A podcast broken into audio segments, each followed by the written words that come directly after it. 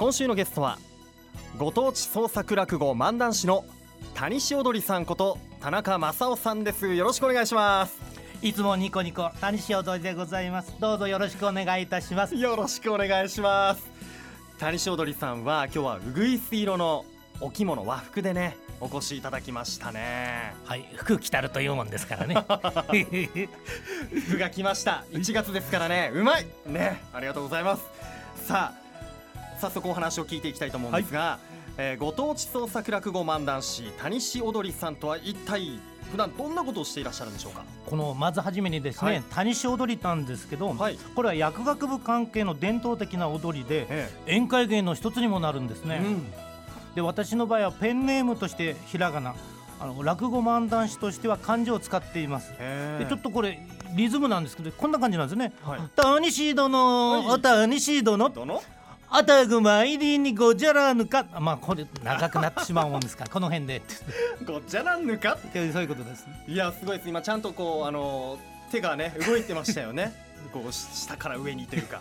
これななんていうこれが谷氏踊りっていうね。まあそうなんですけどね、えー、ね素晴らしいです。で、はい、ご当地創作落語漫談師これはですね、やはりあの、はい、その土地の地名とか、名物などを取り入れた創作落語をして、ええ、で私の場合は次に漫談それも漫談が終わったら落語漫談落語というなんか形でこう講演などをしまして、皆様方にお笑いと健康を届けることを使命にしております。なるほど。いいですね。えー、あのー、まあ谷氏さんって呼んでもよろしいでしょうか、ねうん、あ大丈夫でございます。谷氏さんはいつから落語を始めたんでしょうか？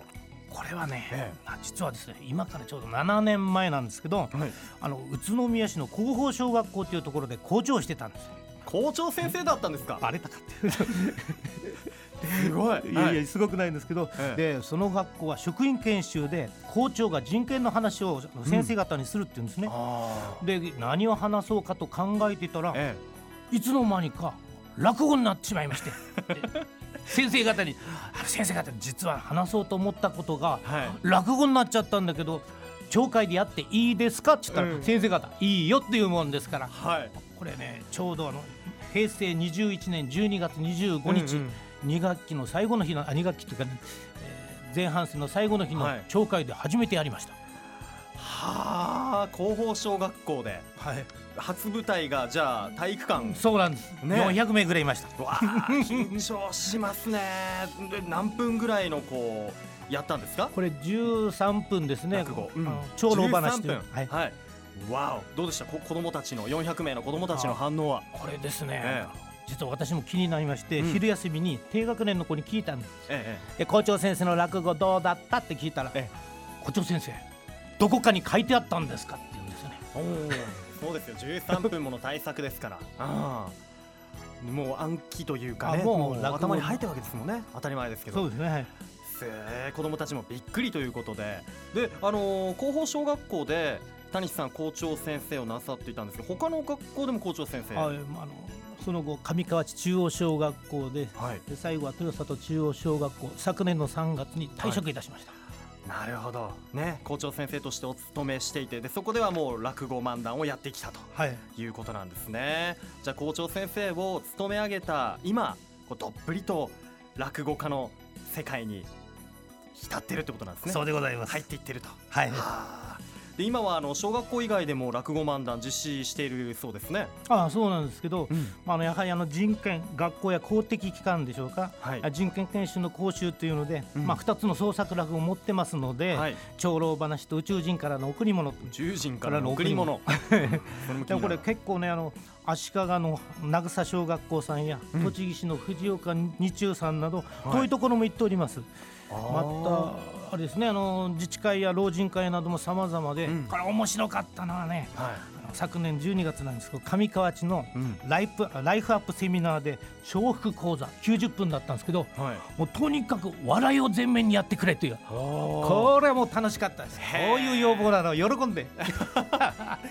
そっかもう県内各地いろんなところから引っ張りだこなんですね。笑福講座気になるところなんですが、あの谷さんが作っていらっしゃいますご当地落語、はい、一体どんなものがあるんでしょうか？まあ代表的なのは宮餃子なんですね。来ましたね。いよいよ餃子餃子のネタ。宮餃子はいこちらこう作るにあたったきっかけとかあったりするんですか？まあこれはですね、うん、やはり日頃お世話になっている宇都宮市に対しての恩返しですよね。で宇都宮といえば餃子カクテルジャズの街これをやはり入れてね何かできないかな考えたのは落語なんですね。また落語になっちゃった。落語ができちゃった。ピンと響いて、えこれ言うとあれなんですけど私あの豊里中央小学校の校長室で、はいうん、実は140周年記念の式典の当日なんですよ、はあ、で市長様教育長様市議会議長様が来られた席で、うん、市長市長様すみません。実は一つお願いがあるんだと、え実はあの宇都宮市を PR するための落語を考えたで強いては市長様にこの審査委員長として出ていただけないでしょうかって言いました。市長様よどんどん使いということでもう喜んでやらっていただいてすごいじゃあ市長のお墨付きっていうねまあそうなんですけどね。ことなんですよね、はい、うわちょっとぜひ今日はもうせっかくなので宮餃子披露いただけますでしょうか？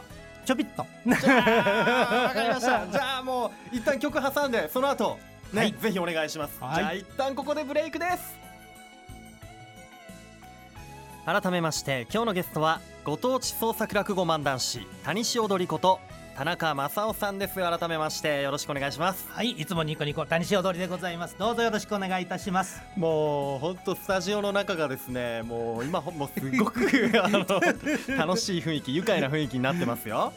ではですね早速ご当地創作落語宮餃子まあご披露いただきたいのですがこの宮餃子って全部で何分ぐらいこれ18分なんですね。18分いや無理ですね。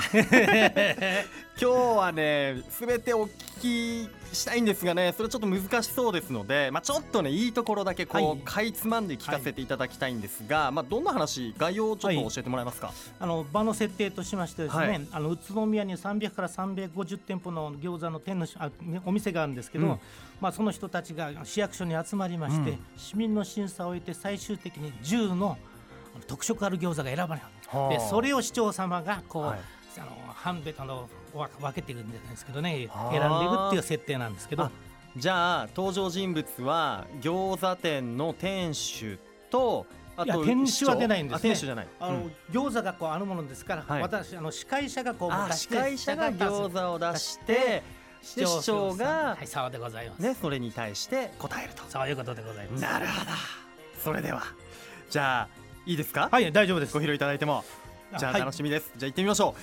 えっ、ー、と今日は全部でこれ10パートあるんですね？10です。10パートあるうちの何番何番とかあるんですか？一二三だけちょっと概略入れながらやってしまう、はいはい、まあ一番は日本一餃子っていうので,、はい、で2番目は自転車の街ですので、はい、車輪餃子っていうこの餃子のような形をしてるんですけど、はい、で3番目。これはちょっとやってみたいと。まずはね。なるじゃあ3番からいってみましょうかはい、ではよろしくお願いします。ご当地落語宮餃子の3番どうぞ。エントリーナンバー3番焦がし餃子。はいこれでございます。山のような形になってる。おわかるわかる。これ焦がし山だね。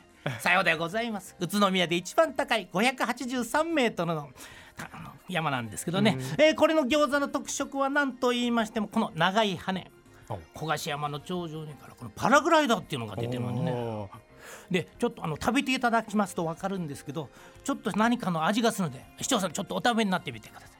どれどれじゃあ食べてみる。あ市長さんダメですダメですダメです。はあの羽の方から食べてください。そうでないとドナルド・ダックの口のようになってしまいますの、うん、早く言ってくれよ、うん、パリパリおこの羽なかなか美味しい、うん、すごい演技が入って何かの桜の味がします。ねよくお分かりで。これはですね小菓子山の麓にあります城山日小学校の有名な格子桜の桜のエキスが入ってるんです、あとですねこの香りをちょっと嗅いでいただけないと。おほほなんとも香ばしい香りですね。これはね焦がしというのは地名だけではないんですよ。ちょっとねこの香ばしさが出るようにちょっと焦げ目が出るようにちょっと強火にしてあるんですけど判定はということでまあこれちゃかちゃかになって焦がしてあるんですねじゃあこれが3番、はい。えもう一つぐらいいいですか？もう一つぐらい聞かせてもらいたいじゃあ三九っていうことね。じゃあ9番やってみます9番。じゃあ行きましょう。はい。宮餃子。9番。はい。エントリーナンバー9番。美味しい宇都宮の水を使った水餃子。はいこれでございます。なんだねこれ。生じゃない。いや実はですねこの入れて茹でようと思いましたら中の餃子がこんな美味しい水を食べたの初めてだともう少し遊ばせてくれというもんでそのまま持ってきてしまったんです。なんでしょうがおなんかポーズをとってるね。よくやるんですよ。餃子の像のポーズ。あれの今度は動いてる。ふなっしーの真似よくするんですよ。なんていうことでじゃがじゃがなっていく話でございます。その後の展開も気になるな。もうすごいですね。あの落語中はもうもう憑依したかのようにもう入りますね。入り込んでますよねもう右向いて左向いて人が変わる様子も分かりましたしパワフルでまあもう演技力っていうかすごいですね。身振り手振りも。いや面白いなこれ全10番まであるってことでね、はい、全部聞きたいところなんですがどうですか？この宮餃子。まあお子さんとかねおじいさんおばあさんの前でこう話をしてみてなんかこう実施してみてのエピソードなんかありますか？これね8番目がジャズ餃子、これ大家の地区のなんですけど、は終わりましたら大家の方が「大家には昔からネギ味噌餃子っていうのがあるんで入れてくれないか」分かりました。入れましょう。ってもう次から入れたりね。10番か。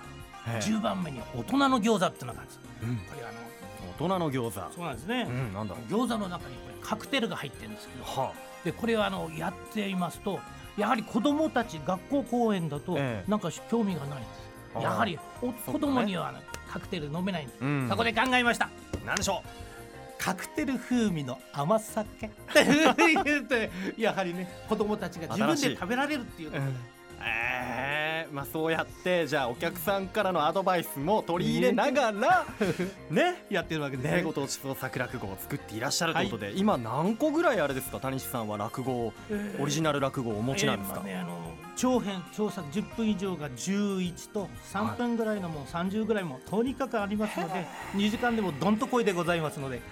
すごいですね。ご用命があればというあればいい、えー、うわいやそれにしてもですねどんな時にこう話がね思い浮かぶのかなとか気になるんですがねやっぱりいろんなところにヒントがあったりするわけですか？そうですね。ね、うん、絶えず考えてメモ取ってますからね。なるほど。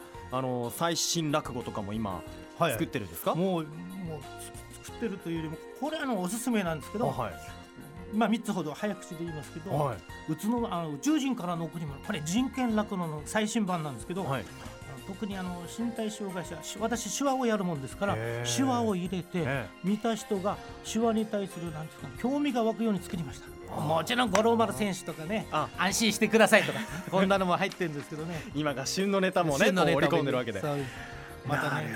あとは？ザ餃子対決。お何これ餃子の第2弾ってことですか？そうなんです、うん、あの実は宮餃子の落語今の落語の前に前座として漫談をやろうと思ったんですよ、そして、まあ、浜松市にこの間行きましたよ、えー、11の有名なあの餃子屋さんに食べてる間に思わず頭に浮かんでしまいまして。新しい落語が。そうです。ザ餃子対決。はあ、これね10の対決です初めの5つは自然と文化、はいうん、残りの5つは餃子対決で、こちらさっきのはね宇都宮市内の餃子のこう、まあ、市長の前での対決でしたけど、はい、今度は浜松のライバルですよ。浜松との餃子対決が落語になってる、はい、これオチが気になりますよ。ねやっぱ大丈夫ですね。安心してください。これだけ言っときます 聞きたいわ。もうぜひねこれ足を運んで今度会場で聞きたいなというふうにも思いますが。さあここでもうねお時間も近づいてまいりました、谷さんの今後の抱負聞かせてもらえますか？はいですね、はい、あの宇都宮市民、まあ、並びに栃木県民の皆様方に特に学校地域老人会の皆様方に私の落語漫談でお笑いと健康を届けていきたく思います、うん、本当ねあのー、今、まあ、スタジオにもありますかね。たくさんの、ね、パネルとかあと画用紙に書かれた紙とかすべてね谷さんの手作りでいろんなパネルとか作ってらっしゃってそれはやっぱり聞いてる皆さんをやっぱ楽しませるためであってそんなところからもね谷し踊りさんのこう本気度というかエンターテイナーだなっていうところがね伺えますよ。ね、近々あれですか落語漫談のご予定はありますか？早速来週はあの宇都宮の富士見小学校さんとあのニュー富士見ヶ丘団地自治会の生き生きサロン。これ3年目なんですけど、はいええ、またの宇都宮ばかりじゃなく市外では市街町とか、壬生町下野市に日光市などもたくさんさまざまな予定が入ってますのでどうぞ市内外にこだわらずご連絡いただければ頑張っていきますのでどうぞよろしくお願いいたします。はい。ね出演依頼などもじゃあ受けていただけるということでじゃあの僕の方でねこの後番組終わりましたら番組ホームページに連絡先アップをしたいと思いますので、はい、よろしくお願いいたします。はい。ぜひご覧ください、えー、これからもね宇都宮落語漫談いっぱい作ってくださいね。はいお願いします。それでは最後にこのワードで一緒に締めたいと思います、はい、よろしいでしょうか？はい。いきますよせーの。落語漫談愉快談宇都宮。さあ今日のゲストはご当地創作落語漫談師谷塩踊りこと田中正夫さんでした。どうもありがとうございました。ありがとうございました